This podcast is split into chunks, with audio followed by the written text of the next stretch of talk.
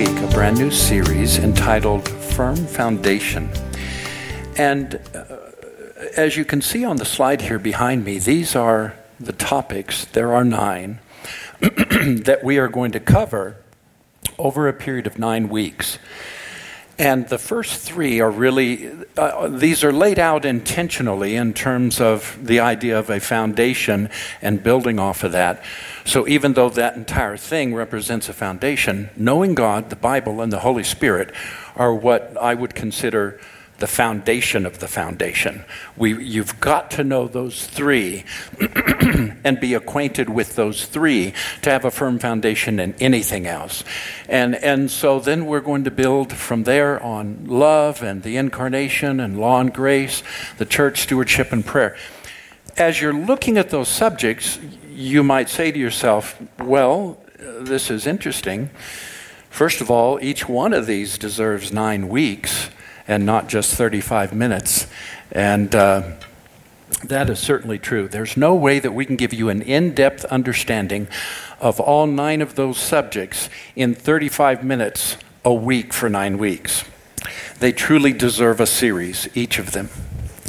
So, my intention here, though, is to give you a 40,000 foot view of each of these subjects and to share them from the standpoint of um, enough information and enough revelation, which I'm really praying the Holy Spirit will give you, so that you can lock in, so that you can key in and say, okay, I understand that.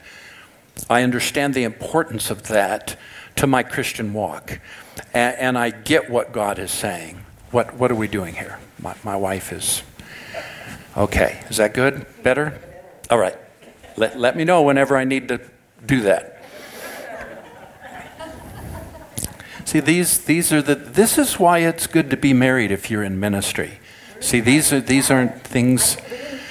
Oh, you haven't been using the paddle. We introduced the paddle a long time ago, yes.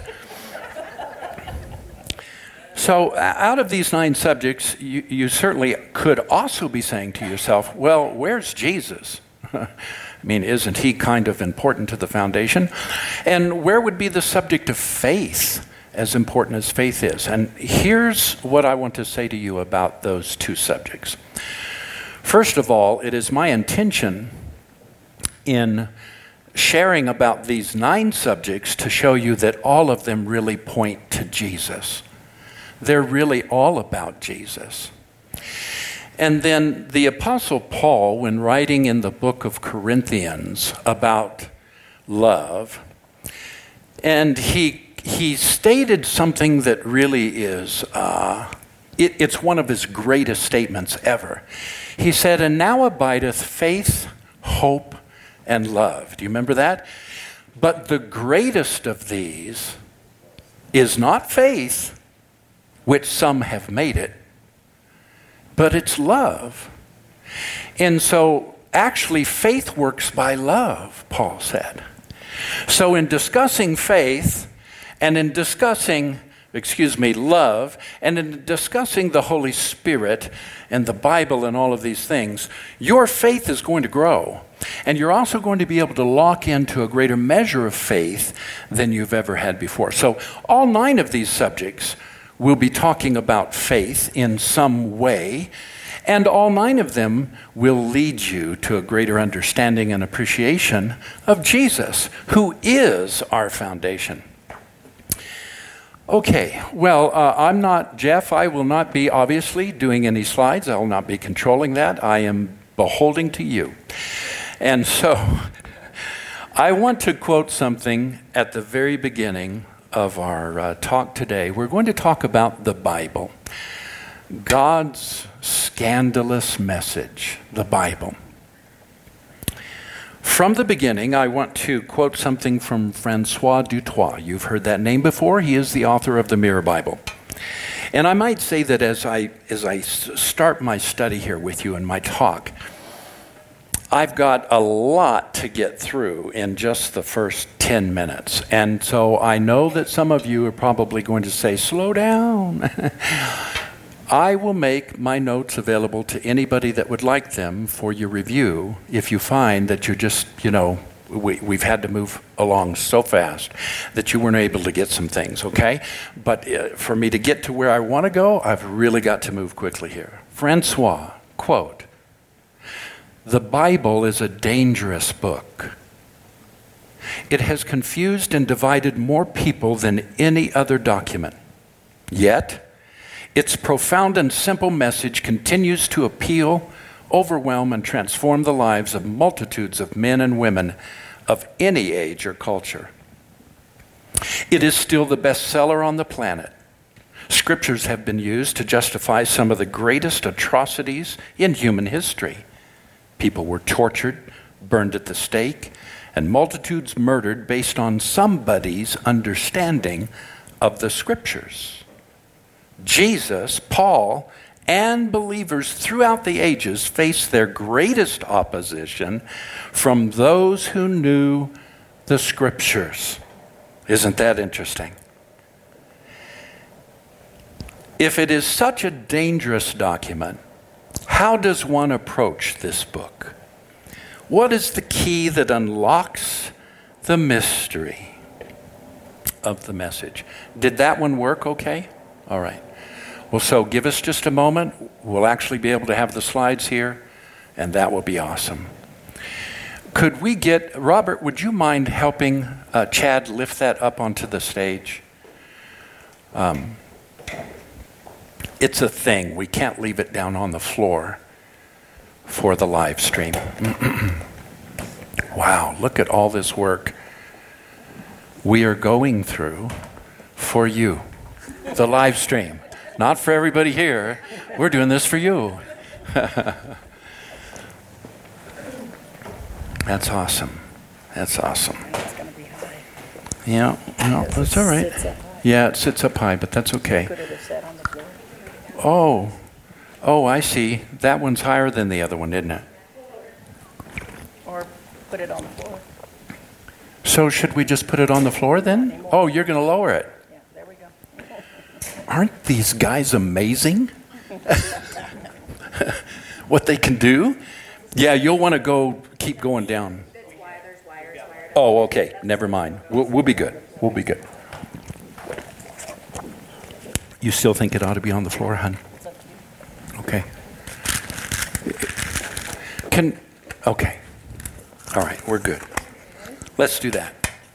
Is so camera guy? I, I, real, what it really amounts to is what's good for, for the camera guy, and so that our live stream audience can see it. Are we are we okay there, or would you prefer it on the floor? You'd prefer it on the floor, Jim. Let's do this one more time. Thank you, Robert. Boy, when we get this all set up, it's going to be good. This, is, this message is going to be something. I mean, this message is something. Good? Yeah.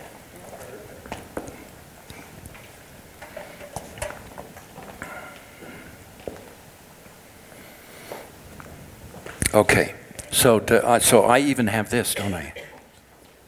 Wow, wow, that's amazing. The key that unlocks this incredible book, this dangerous document, is how you understand it and how you think about it.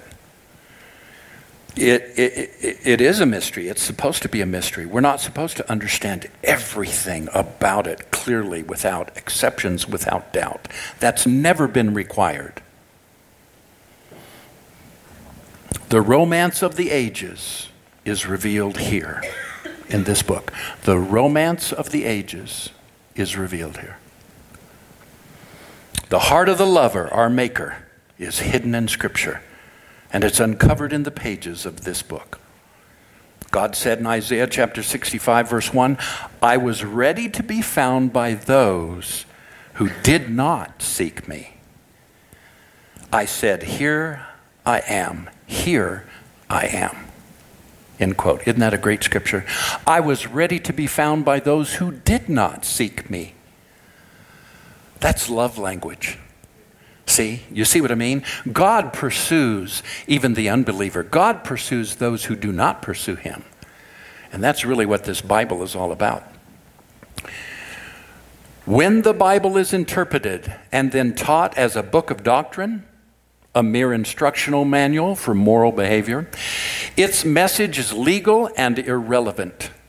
Instead, the Bible is meant to be a revelation of a scandalous message of how God reconciled all humanity back to himself and brought heaven to earth.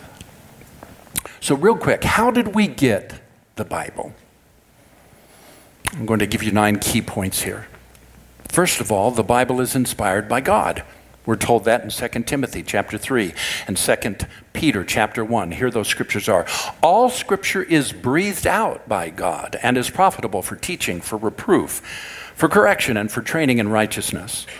2 Peter. Knowing this, first of all, that no prophecy of scripture comes from someone's own interpretation, for no prophecy was ever produced by the will of man but men spoke from God as they were carried along by the Holy Spirit. Your Bible, in its original writing, is the product of the Holy Spirit speaking God's heart and God's mind. Is that incredible? Is that incredible that here we have God's heart God's mind. Isn't that awesome?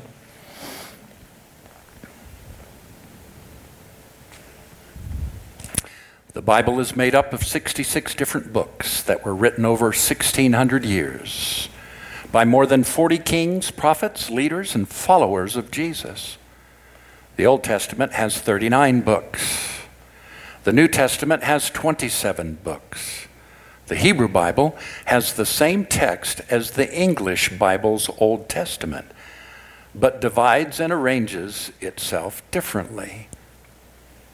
The Old Testament was written mainly in Hebrew, with some Aramaic, and the New Testament was written in Greek. The books of the Bible were collected and arranged and recognized as inspired sacred authority by councils of rabbis and councils of church leaders based on careful guidelines. And comment that I want to make about that. One thing must be emphatically stated. The New Testament books did not become authoritative for the church because they were formally included in a canonical list. On the contrary, the church included them in her canon because she already regarded them as divinely inspired, recognizing their innate worth and generally apostolic uh, uh, authority, direct or indirect. The first ecclesiastical councils to classify the canonical books were both held in North Africa at Hippo Regius in 393 and at Carthage in 397.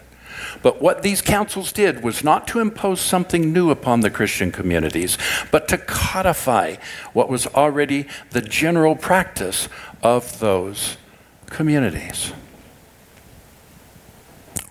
All the way back to the 300s.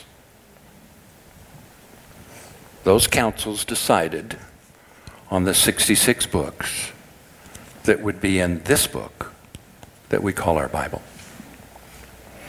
Before the printing press was invented, the Bible was copied by hand. The Bible was copied very accurately, in many cases by special scribes who developed intricate methods of counting words and letters to ensure that no errors had been made. Now, this was not part time work.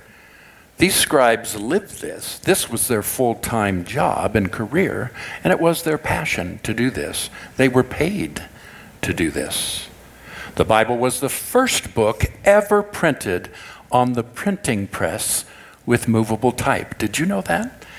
The Bible was the first book ever printed on Gutenberg's press with movable type in 1455. There's much evidence that the Bible we have today is remarkable true, remarkably true to the original writings of the thousands of copies made by hand before 1500 AD, more than 5,300 Greek manuscripts from the New Testament alone still exist today. The text of the Bible is better preserved than the writings of Caesar, Plato, and Aristotle.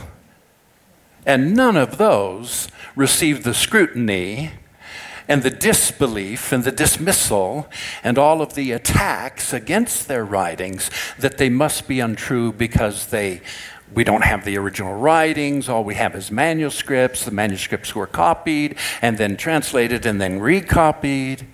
None of those guys get that. And yet, for the Bible, we have 5,300 Greek manuscripts on the New Testament alone.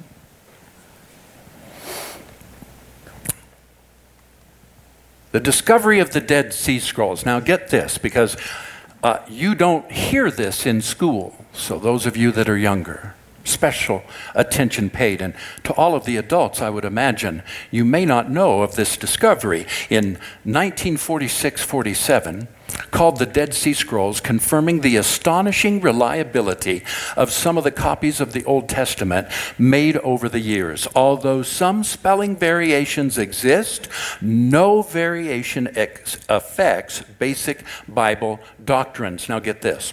Before the discovery of the Dead Sea Scrolls, the oldest Hebrew language manuscripts of the Bible were Masoretic texts dating to the 10th century CE.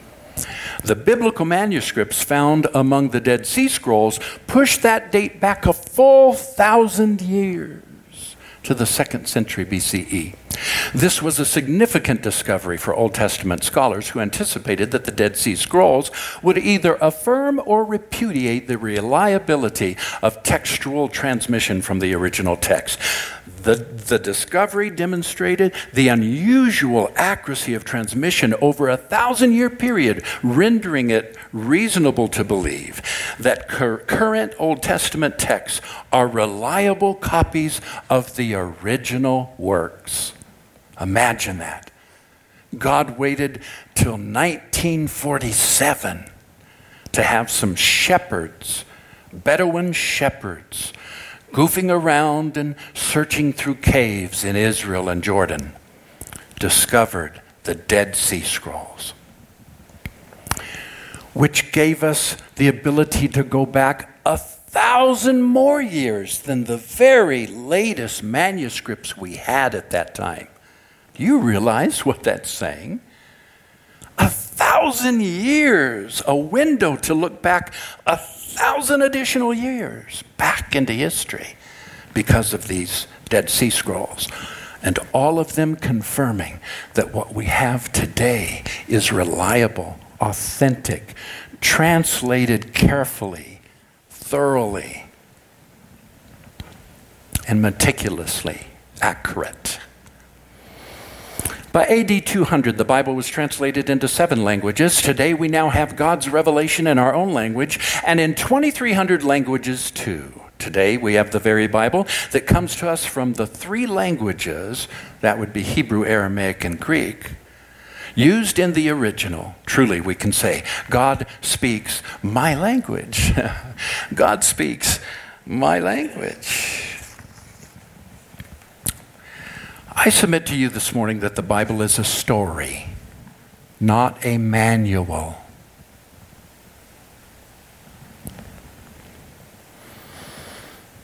It's a progressive revelation of God's creation, of God's redemption, and of His love for humanity.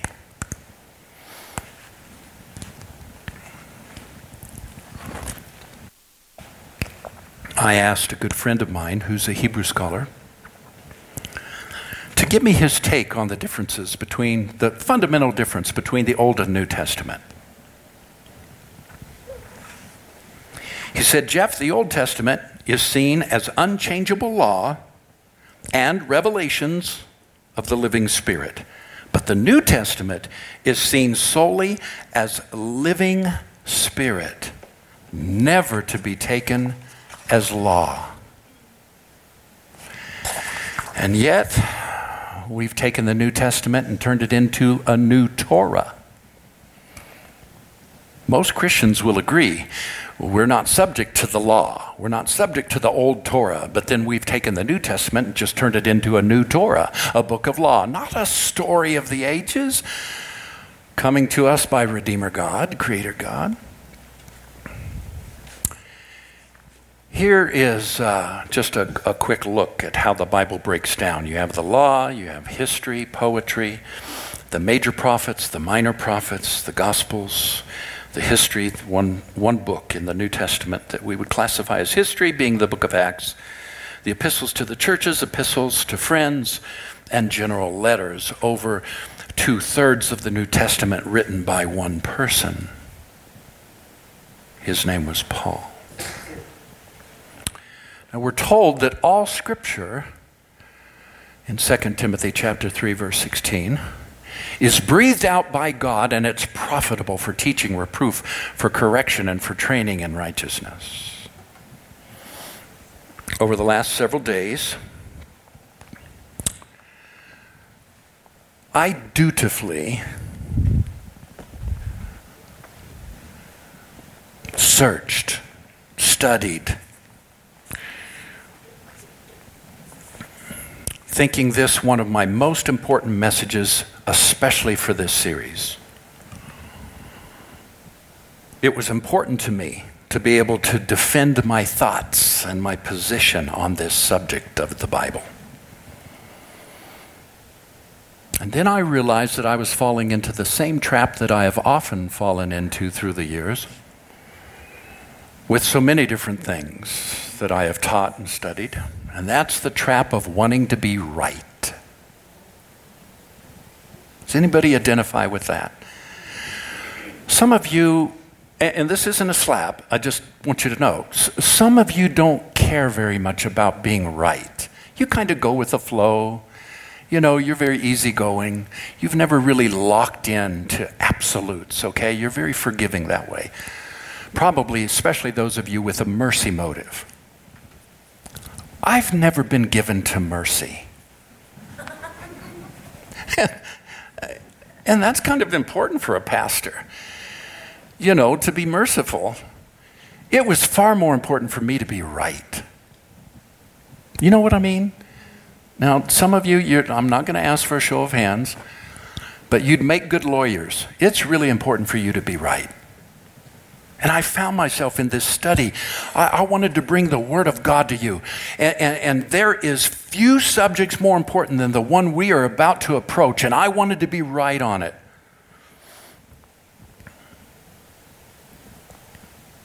And then I realized to argue position regarding this next subject was to dip into the tree of the knowledge of good and evil. I decided that for those of you who really want to study the subject of inerrancy, there's plenty of material available, and I'd be happy to speak to you about it. But here's what I will say about it I have a paper this morning that I have copied off from my good friend. We're not going to hand it out just yet because I, I only have a few copies.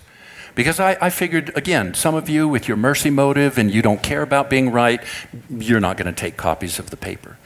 But for some of you that really want to study the subject of inerrancy, whether the Bible is inerrant, this paper will be important to you. Again, I looked to my Hebrew scholar friend and I asked him for his thoughts on inerrancy. So he wrote a white paper, a position paper on the subject. I have copies of that for the few of you that would like a copy. And then I will say of myself, from my own self, the following We have a propensity for labeling anything we don't understand as wrong. If it differs from the way we were taught the Bible or from the way we read our Bible, then feelings can get very intense. Labels like deception and heresy easily form on our lips. And I reject such labels as representative of a careful, well studied, faithful representation of the Holy Spirit, leading us into all truth.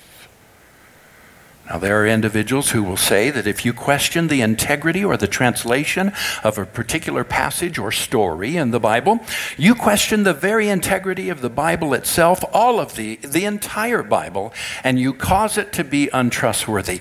I have sat with individuals who have heard me teach on such subjects over the last six to nine months and had them tell me to my face that comment, that message, put you in a place of questioning the entire integrity of the Bible. Uh-huh. And I thought, wow, I love my Bible.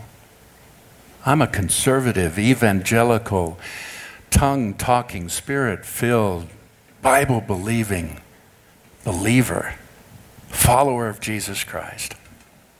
And all of a sudden, because I take a different position from some on certain subjects, I now question the entire authenticity of the Bible. I passionately disagree, as do a large majority of scholarly, godly, spirit filled men and women, Bible students, teachers, pastors, and theologians that if you question the integrity or translation of a particular passage, you, you, you, call into question the authenticity of the entire Bible. The, I want to affirm the following with a promise that in the not too distant future, I plan this year sometime to conduct an entire series of messages on this great subject of the Bible and its inerrancy. First of all, the Bible is the inspired Word of God. In its original writing, it is inspired, it's infallible, and it is inerrant. That's number one. Number two, the challenge that we encounter today is the issue of translation and interpretive premise. Most of us agree on what the Bible says, we disagree on what the Bible means.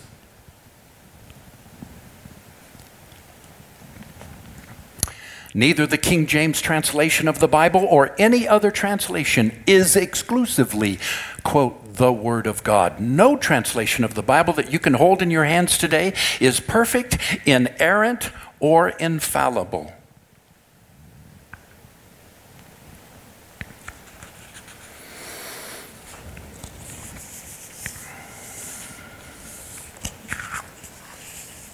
While this collection of 66 books called the Bible is not in itself perfect. It perfectly points us to the one who is Jesus Christ, our Lord and our Savior. I want you to remember these words John chapter 5, verse 39. You are busy analyzing the scriptures, frantically poring over them in hopes of gaining eternal life. Everything you read points to me. Now, that's Jesus speaking. Is it possible that we have created a, a, a monster? Is it possible that we've turned this book into the most dangerous book by having to be right and be legal and be just and be all of that? When God meant it to be his love story, to reveal his character and his nature, he never wanted us to turn it into the thing that we've done with it. And Jesus himself to the legalists, to the hypocrites, to the Pharisees and the Sadducees, who were legal scholars, scriptural scholars, knew the Bible backwards and forwards in his day. He stood there and he said, You search the scriptures constantly, dutifully, frantically poring over them, and you miss me. You miss me. Because look at this. Here's the message translation of that. You have your heads in your Bibles constantly because you think you'll find eternal life there, but you miss the forest for the trees. These scriptures are all about me. And here I am, standing right before you, and you aren't willing to receive from me the life that you say you want. Dear ones, listen to me. When, when we think Word of God, we must not think first, listen carefully. When we think Word of God, we must not think first the Bible. We must think first about Jesus. He is the Logos of God that became flesh in John chapter 1. He is the living Word of God. The Bible is the Word of God in a secondary way, one which is meant to point us to Jesus. No translation of our precious Bible is the way, the truth, and the life. Only Jesus holds that title. To place the translation of Scripture on an equal level as the risen Christ is to substitute. It's idolatry. The Trinity is Father, Son, and Holy Spirit, not Father, Son, and Holy Bible. Finally, and I'm going to move on now. I'm, I'm still commenting about inerrancy and the scripture, and I didn't want to be legal with it. I didn't want to defend and operate out the tree of the knowledge of good and evil. But I felt like you deserved some comment from from me about inerrancy. Finally, this is important. I reject a flat reading of the Bible. This is a concept of reading the Bible in a manner that assumes every passage and every individual verse in the Bible is true and has equal relevance, weight, authority, and literalness. What am I talking about? Job chapter 1, verse 21 The Lord gives and the Lord takes away. How many of you know it's true Job said that, but that is not true? I'm not here this morning to teach on the subject of suffering. It's true, Job said that. It's truly recorded, but that is not true. That is not a true statement about what happened to Job and what God did with Job. Matthew chapter 6, verse 15. But if you do not forgive others their sins, your Father will not forgive your sins. That's Jesus teaching while he's still under the Old Testament law. He has not died, he has not been buried, he has not risen from the dead. But that statement, your Father will not forgive you your sins if you don't forgive others, is a law statement. It no longer applies post the death, burial, and resurrection of Jesus Christ.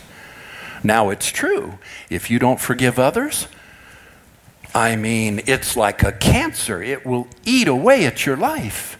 It will absolutely destroy your life on this earth if you let it go. But it is not true that the Father doesn't forgive your sins unless you forgive somebody else's. To say so goes absolutely flatly contrary to the teaching of Paul throughout the New Testament. And again, we, we don't have time this morning to go into all of that. I'm just simply pointing out why we do not read the, the Bible flatly, applying to every scripture the, the same. You see, you, you know what I'm saying. Hebrews chapter 8, get this now. A lot of people don't even know this is in the New Testament. Hebrews chapter 8, verse 7 and verse 13. If the first covenant had been faultless, there would have been no need for a second covenant to replace it.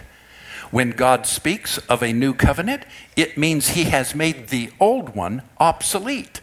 Well, that tells you right there that the old one, being obsolete, doesn't have the same weight, should not be taken in the same light that the new one should. It's important. Paul said all things have been given for your instruction, they're all profitable but you don't give them the same weight. In other words, you don't read them flatly. You see what I'm saying? I want to entertain this question Why have so many left the church today and no longer find the Bible relevant to their lives? Well, the first reason is because they don't find the Bible relevant to their life they find it irrelevant. Now, the Bible is complex. And while it was influenced by God, it is not dictated by God. I'm going to let that just kind of sit. How, how are we doing on time? Where, where, I mean, am I even close? You got to give me a little time this morning because we started roughly. I mean, is this helping anybody this morning? I mean, is it, are you finding it, okay, I can see we're getting a little, a 40,000 foot view of some of the things about our Bible. The Bible is complex, and while it was influenced by God, God breathed, it's not dictated by God. It reflects the humanity of the biblical authors and the times in which they lived. We've seen this in the teaching on slavery, violence, and on the status and role of women, as well as many topics. If you read the Bible flatly, you will come away from it with all sorts of erroneous teachings thoughts and practices about a lot of different things, including slaves, women. Do you realize that in our country, in our nation, slaves were taken? Slavery was practiced based on the Bible. They thought, slave owners thought they had scriptural right, moral right from God to own slaves. That's in the Bible. You can prove it from the Bible. Unless you take a position that we're not going to read our Bible with a flat understanding and that it has to be interpreted. It, it's a complex book that was influenced by God, but it also has the humanity of the biblical authors and the time in which they lived, and so on and so forth. Most evangelicals adapted a message of number one, right and wrong. We're talking about why so many find the Bible irrelevant. Okay? Because so many evangelicals adapted a message of right and wrong. How many books have you read that tell you what's right and what's wrong, how to live and how not to live, that you enjoy going back to you've read four or five times now? Well, how about your Bible? If you see it as a book of right and wrong, how often are you going to visit it, spend time with it, read it, memorize it, quote it, share it with others? If it's just a book of morals about right and wrong. Now, listen to this. This is from a book, a study, a whole system of study called Systematic Theology by Wayne Grudem. This is the de facto standard in most of the evangelical colleges, Bible colleges across our nation. Listen, I quote The Bible contains all the words of God He intended for us to have. In other words,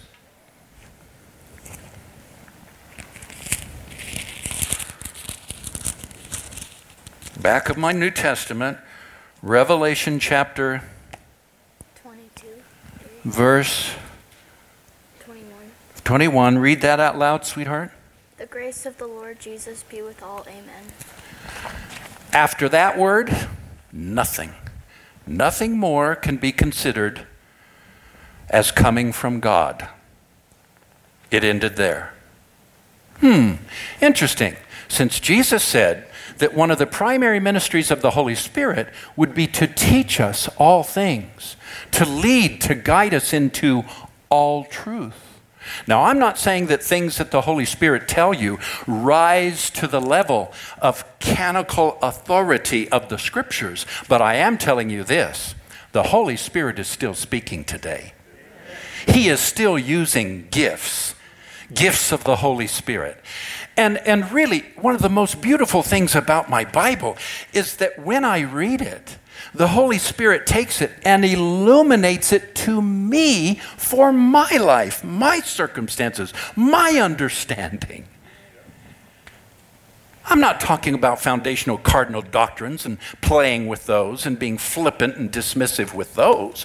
I'm talking about the fact that this book is living, it's alive. It's not a rule book, it's a story, it's a progressive revelation from the Creator about how our lives have been redeemed back into relationship with Him. Here's another quote from this same individual in his system of study, systematic theology, de facto standard in all Bible colleges.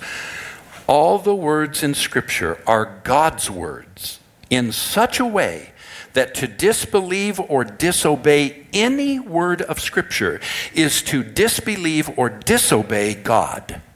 End quote. Really? That's where, when you come across things like the Lord gives and the Lord takes away, you start believing that's what God does in your life. He gave you suffering as part of His will. You read, but if you do not forgive others their sins, your Father will not forgive your sins. If you don't translate, if you don't spend some time with that verse, if you, if you don't dig down into the culture of that, into the languages of that, in, into reading and studying after men and women of God who are theologians, who have written about that and the incarnation of Christ and the crucifixion of Christ and the value of that, you're going to run away with that. And all your life, and I must admit, for the first couple decades of my own Christian walk, I labored with that verse because I knew in my heart there were some people that I really, really, really didn't like. Hmm. And I didn't want to forgive him.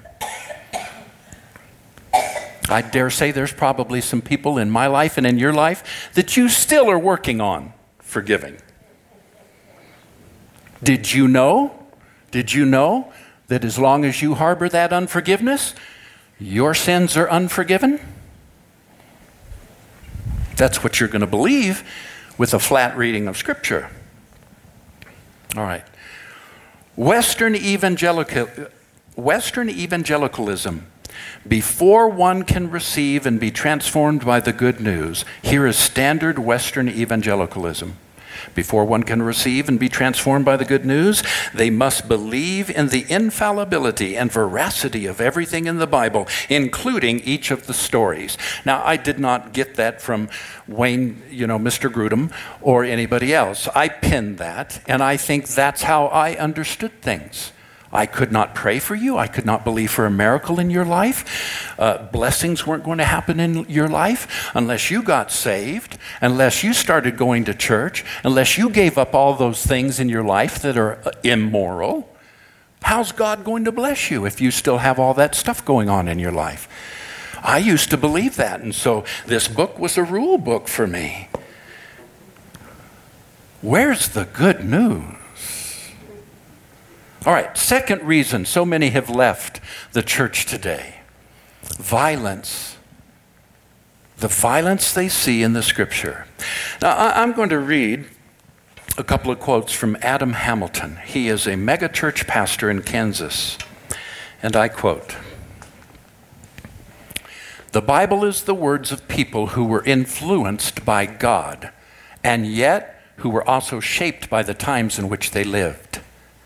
The violence attributed to God in the Bible is a serious issue that Christians must address. It is inconsistent with the character of God described in many places of the Old Testament, and it's certainly inconsistent with the Word of God revealed in Jesus Christ, who calls us as followers to love their enemies.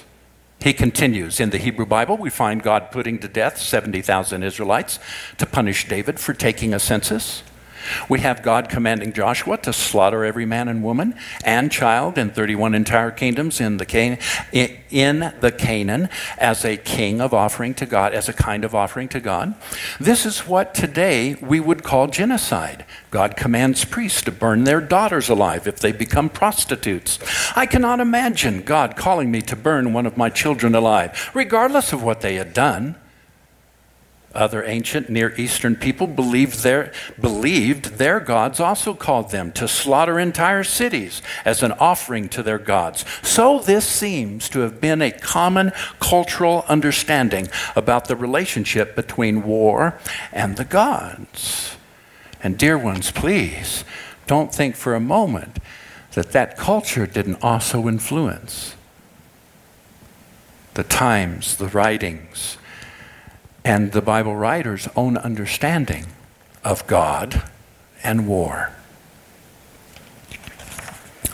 That's why we said last week, I don't have it on here. God is like Jesus. God looks like Jesus. God has always looked like Jesus. There's never been a time where God didn't look like Jesus. Period. And though we didn't always see him. Now we do because we have Jesus. Why have so many left the Bible? Why have so many? Why do so many turn away from its pages and leave church today? Because of a legal justice or conditional mercy.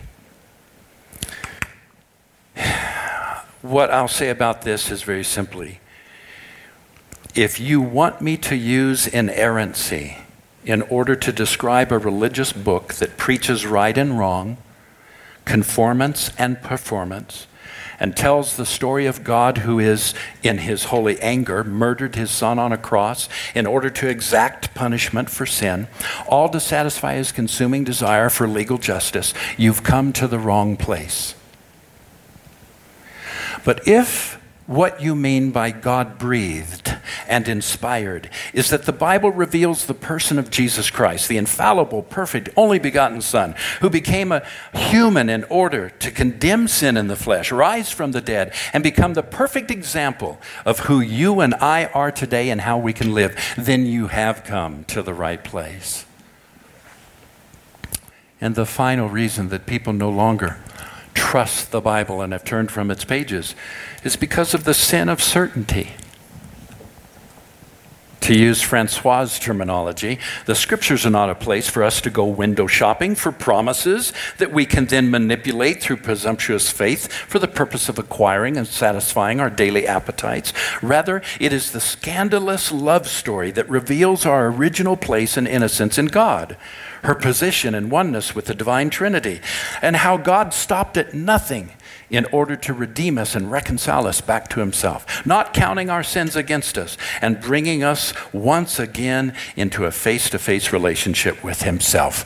And that's what he meant when he uttered those words on the cross It is finished. I did it.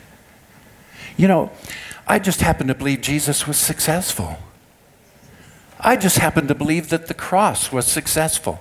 I believe that what God started out to do in Genesis, and then because of Adam's sin, had to introduce a plan to redeem, and that he did, and his name is Jesus, was successful.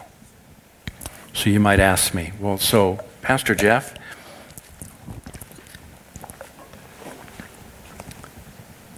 what is God's Word? Then in our life? What is it good for?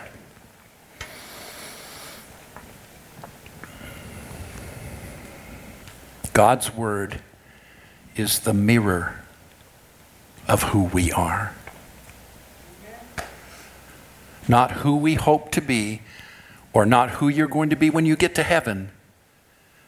The Bible is God's love story of redemption of bringing you back into face to face relationship with Himself.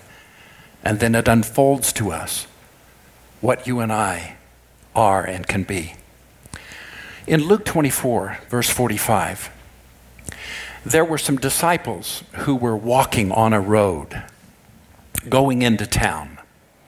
Jesus, after his resurrection, appeared to them. And it says here that he opened their minds to understand the scriptures. And Philip then joins, we have another example of this, a chariot of the chief treasurer, and he asks him, Sir, do you understand what you are reading?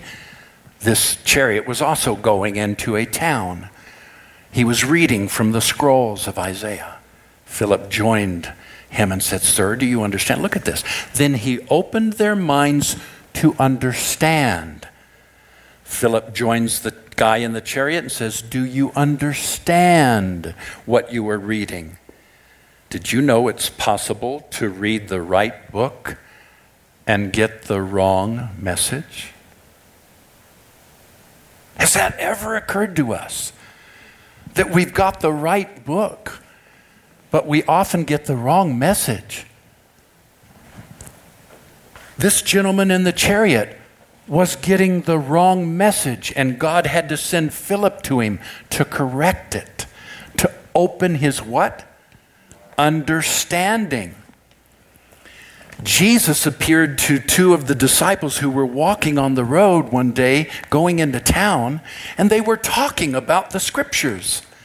And Jesus knew their thoughts and what they were talking about, and that they were totally misunderstanding why he had come. So he opened their minds to the scriptures. Dear ones, is it possible that today we need our minds opened? We need help understanding the scriptures. And it's not wrong to read after other godly men and women to read after commentators, to study the works of theologians. It's not wrong. Dear ones, listen to me. It is not just you and your Bible.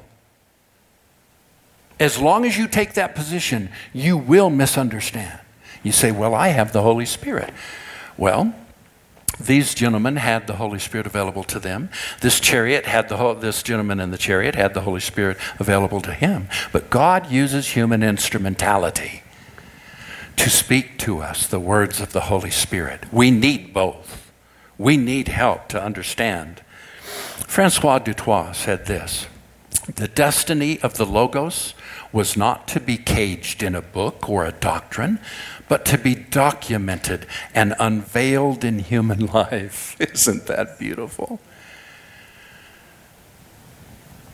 Now, watch this. Andre Rabe I made a note regarding Andre. Let me see.